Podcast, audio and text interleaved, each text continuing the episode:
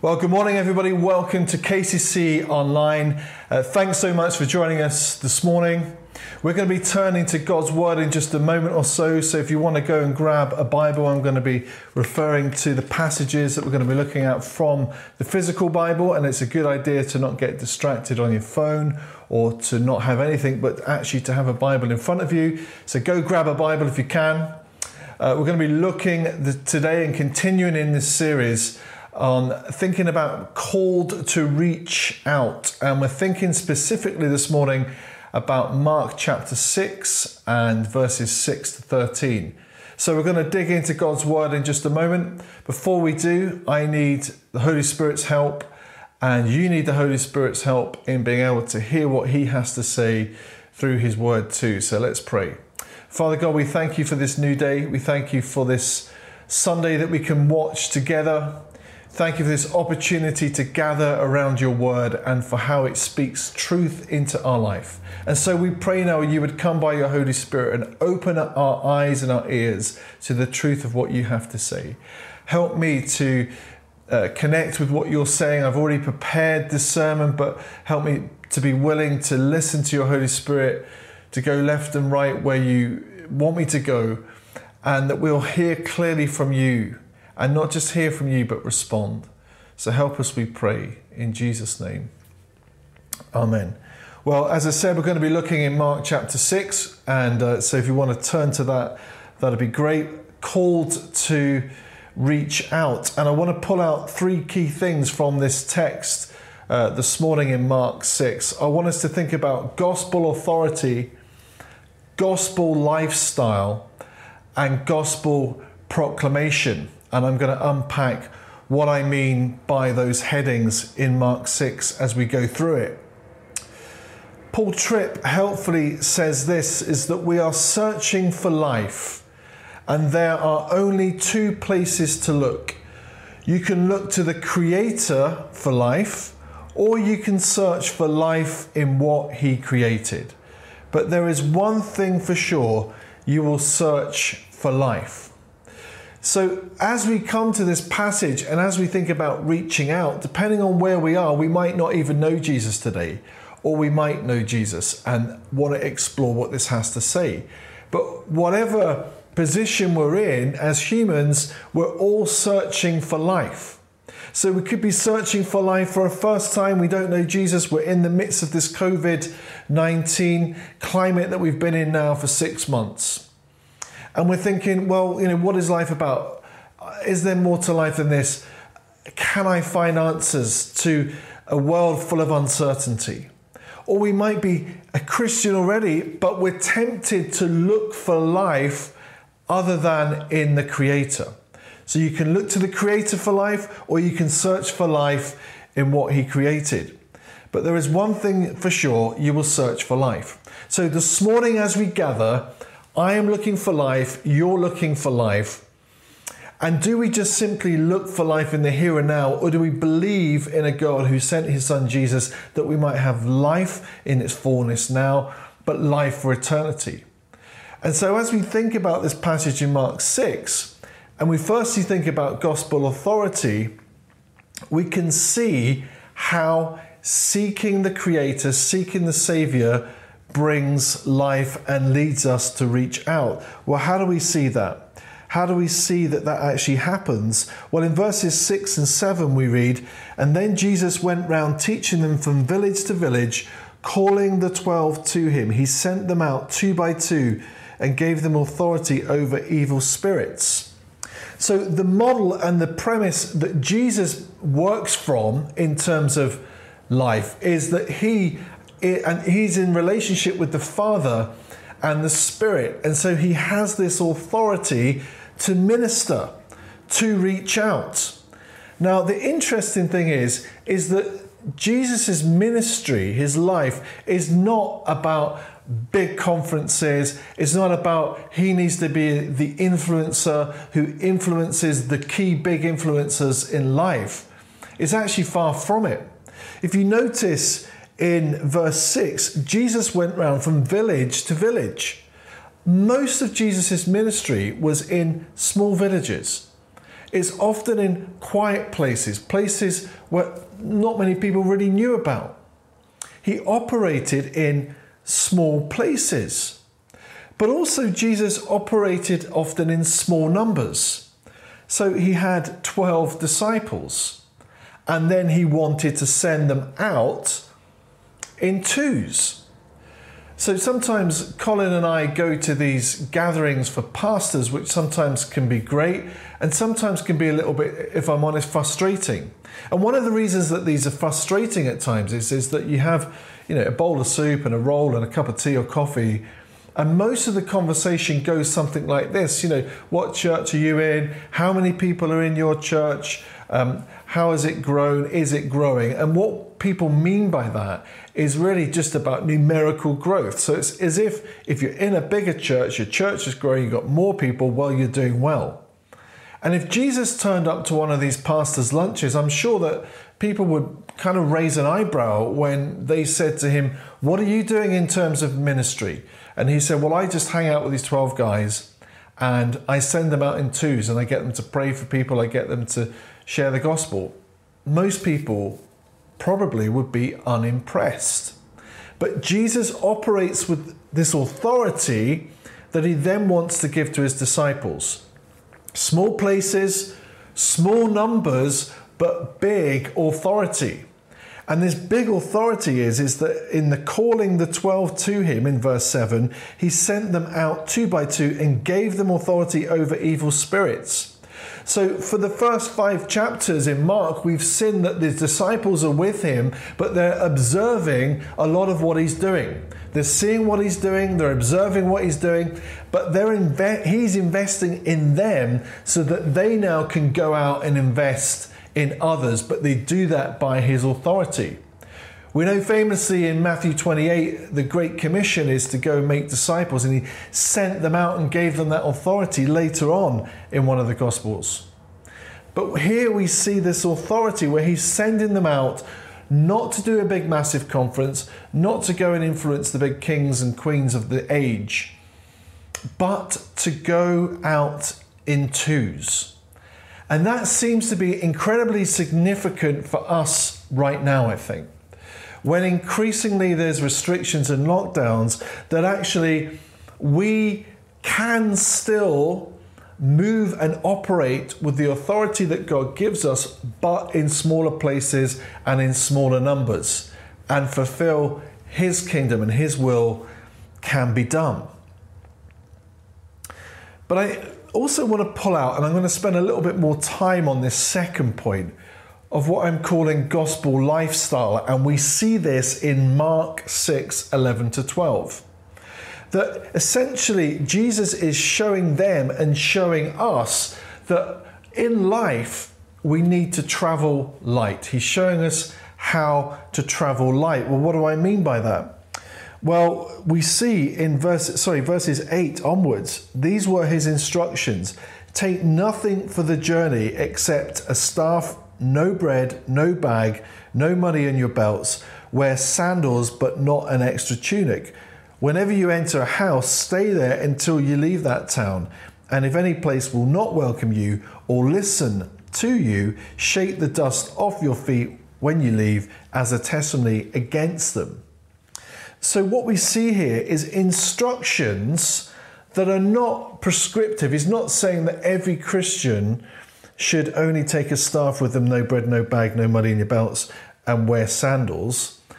But what Jesus is getting across to them and to us is for us to travel light, to hold possessions lightly, for us to not be so consumed with the here and now and this world. And that's important that pre COVID 19, we maybe were consumed with consumerism and just about finding pleasure. Now, in COVID 19, in this climate that we've been in, we're maybe consumed with the life that we have and holding on to the life that we have, more of a sense of survival. But I'm coming to realize is that the lighter we hold things, the more we'll try and fight to survive and hold on to such things. And so we need to hold things lightly, but have a eternal perspective on things. So, how do we do that? Well, we need to think about contentment. And I think this is a word that I've been thinking about quite a lot because a lot of the time I can be discontent because of frustrations and restrictions that are going on, not being able to gather together so easily, sing, worship, praise God as we would have done. But there's something significant in us thinking about where we find our contentment, including gathering for church or not. So turn with me in your Bibles. If you've got your Bible in front of you, hopefully you have, then you can turn to Philippians chapter 4. Just flick forward a few books and we're looking at verses 11 to 13. Philippians chapter 4, verses 11 to 13. So, what do we read here? So, this is Paul talking about being in prison. Remember the context that he's in. And he says, I am not saying this because I am in need, for I have learned to be content whatever the circumstances. I know what it is to be in need, and I know what it is to have plenty. I have learned the secret of being content in every in any and every situation, whether well fed or hungry, whether living in plenty or in want. I can do everything through him who gives me strength. And he's referring to Jesus there. So, Paul in this situation in prison could have easily become discontent, could have easily become frustrated and irritable and angry about all kinds of things. But he says, I've learned the secret of being in content no matter what the circumstances. And that is key. And what I believe that God is saying to me, but us as a church as well, is that there is a challenge to us as to how we may have become religious in the wrong sense of the word. That is, that we turn up to church, we expect a certain standard of worship, we expect a certain standard of kids' ministry, youth ministry, certain standard of sermon. We come, we do church, we consume church, and then we go back to the lives that we live in the rest of the week we think about our work and we act in a certain way. We go to school, we go to uni, and then we come back again and we do church. And so spiritually, we can become discontent because we can't do church the way that we've always done church. And it is, to a degree, undoubtedly frustrating. But as Colin was saying a few weeks ago, that it has to be the Christian life more than the Sunday. It's got to be about finding contentment and having this gospel lifestyle, having the grace of God permeate my whole life, my whole being, everything I say, everything I do. So that when Paul finds himself in prison and he can't gather to worship, when Paul finds himself in prison and he has no fellowship, when Paul finds that he can't do what he wants to do, he says that I've learned to be content whatever the circumstances, whether in need or whether I have plenty. I've learned the secret of being content in every situation so, not just I've learned the secret of being content when I can have church the way I want church, not just being content in every situation when I feel happy or my children act a certain way or I get certain grades in my exams at school or university, but that I learn to be content because I can do all things through Him who gives me strength. That is Jesus. And so that is so important for us to hold on to that we need this gospel lifestyle, not another lifestyle that the world has to offer, so that we find our joy and our contentment in Jesus in these difficult days. And they are difficult days. There are days where you probably have felt really frustrated, low, uncertain about what's happened, as I have. But we need to see that a kind of evangelical nominalism is not the answer. Not a religiosity where we do church, do this, do that, jump on Zoom, do this, do that, but that we find our joy and contentment in Jesus and have Him permeate the whole of our life, a gospel lifestyle. And why is that important? You might be asking in terms of reaching out. Because The world will see a difference in you that you're not moaning, complaining, discontent, given off about the government every five minutes, but that you are finding your contentment in Jesus and there's something different about you. And there's something different about me. And we also see this in scripture when we're reminded in Matthew 6 about not worrying about all kinds of things. And then in Matthew 6 33, but seek first his kingdom and his righteousness, and all these things will be given to you as well. Seek first his kingdom and his righteousness. So, the first thing on my mind and your mind when we get up in the morning is not, oh, COVID 19, oh, my life is real drag. Oh, I've got to do this. Oh, I've got to go to school. Oh, I've got to go to uni. Oh, I'm putting on breakfast news again. Oh, you know, more COVID cases, more deaths. But, but to seek his kingdom, his glory, to worship him. Thank you, Father, that you love me so much that you sent Jesus to die for me. Thank you, Father, that he rose again and he's ascended to heaven and will come back and one day make all things new. Thank you that your grace is sufficient for me in my weakness. Thank you that you see me as righteous as I put my faith and trust in Jesus. I delight in you, Lord. I thank you that you delight in me and that we fix our eyes on Jesus. This is so needed right now for you and for me that we fix our eyes on Jesus, that we seek first his kingdom and his righteousness and go live that out as good news among people, that we have this gospel lifestyle. C.S. Lewis helpfully said, Look for yourself, and you will find in the long run only hatred, loneliness, despair, rage, ruin, and decay. But look for Christ, and you will find him, and with him everything else thrown in. And isn't that so true? Then we look for ourselves, we look to seek life somewhere else, then all we're going to do is go down a road that leads to despair. But when we look for Christ, we find Him and everything else thrown in, that we find His joy his completeness, we find that we have this promise of new life and eternal life, and that all things will be made new in him, and that we'll have restoration, that we'll know him forevermore. That's what should be our desire. That's what a gospel lifestyle looks like. And as we live that, it is a witness to a world full of bad news that we can actually have this good news but lastly, we need to think about this third area, which is gospel proclamation.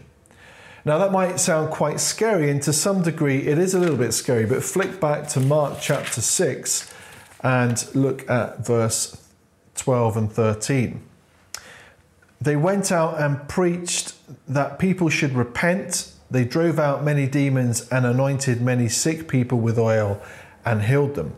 So, what does gospel proclamation look like? If gospel lifestyle is how we really live all of our lives for the gospel and how the gospel permeates us, well, actually, gospel proclamation is that we clearly proclaim the good news of Jesus Christ unashamedly.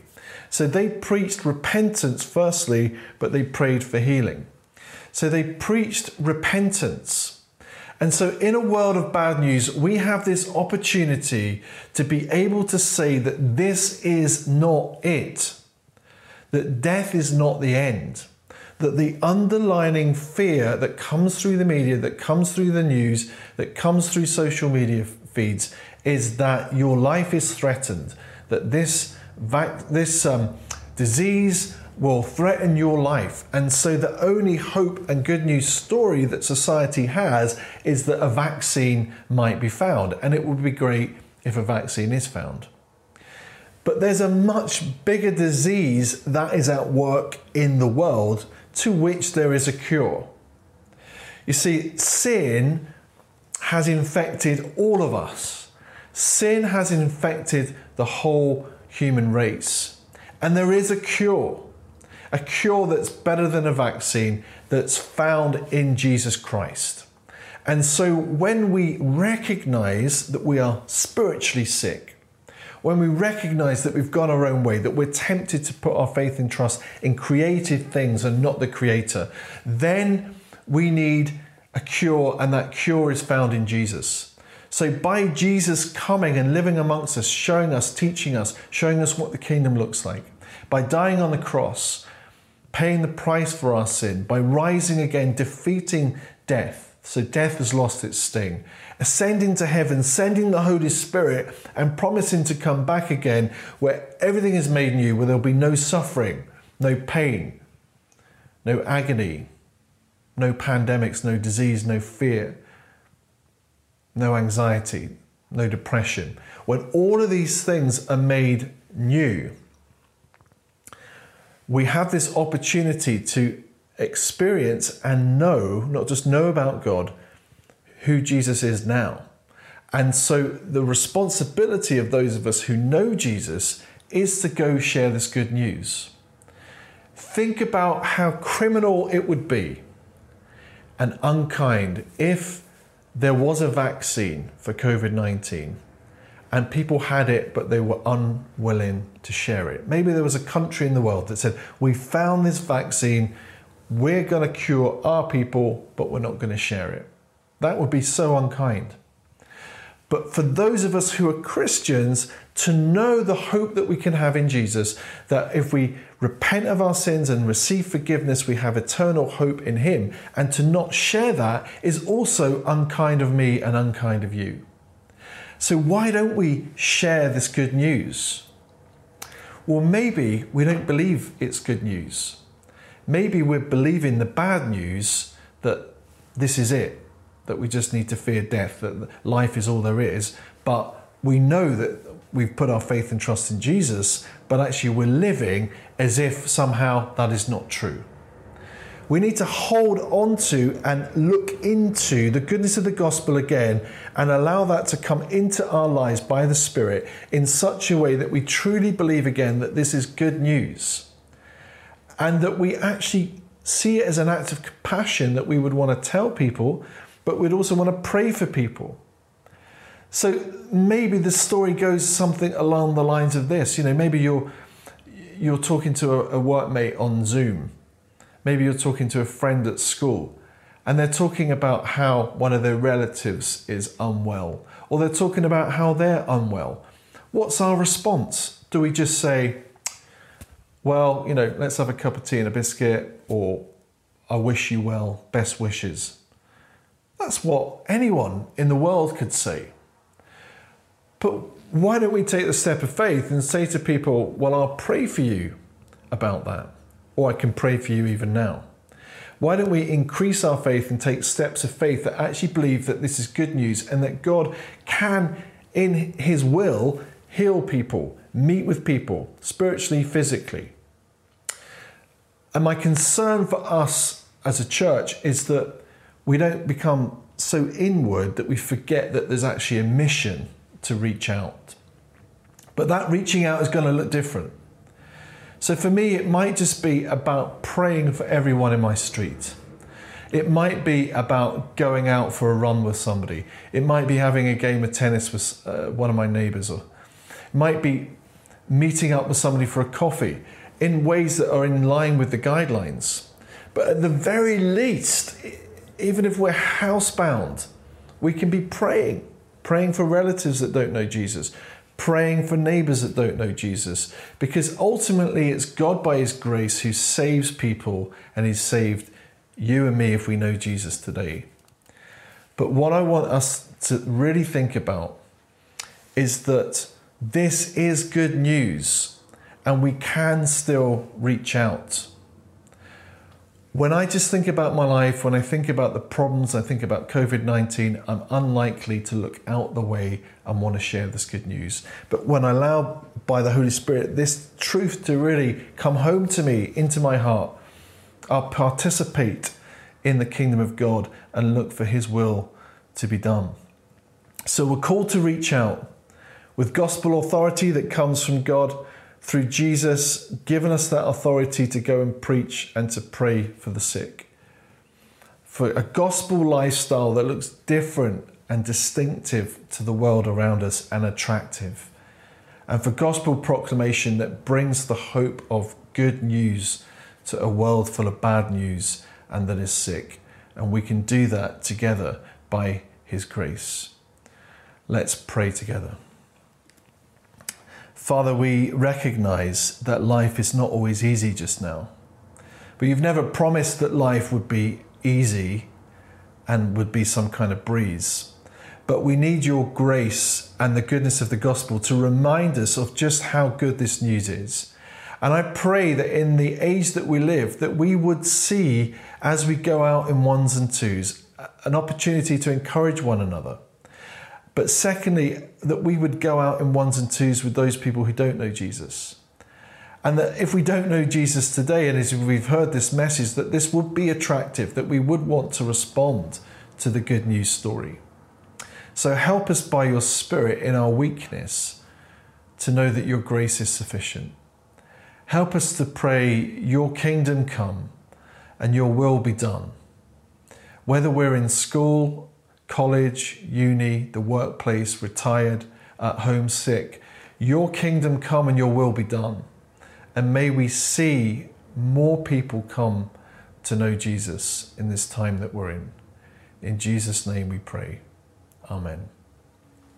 Amen. Well, thanks so much for listening today.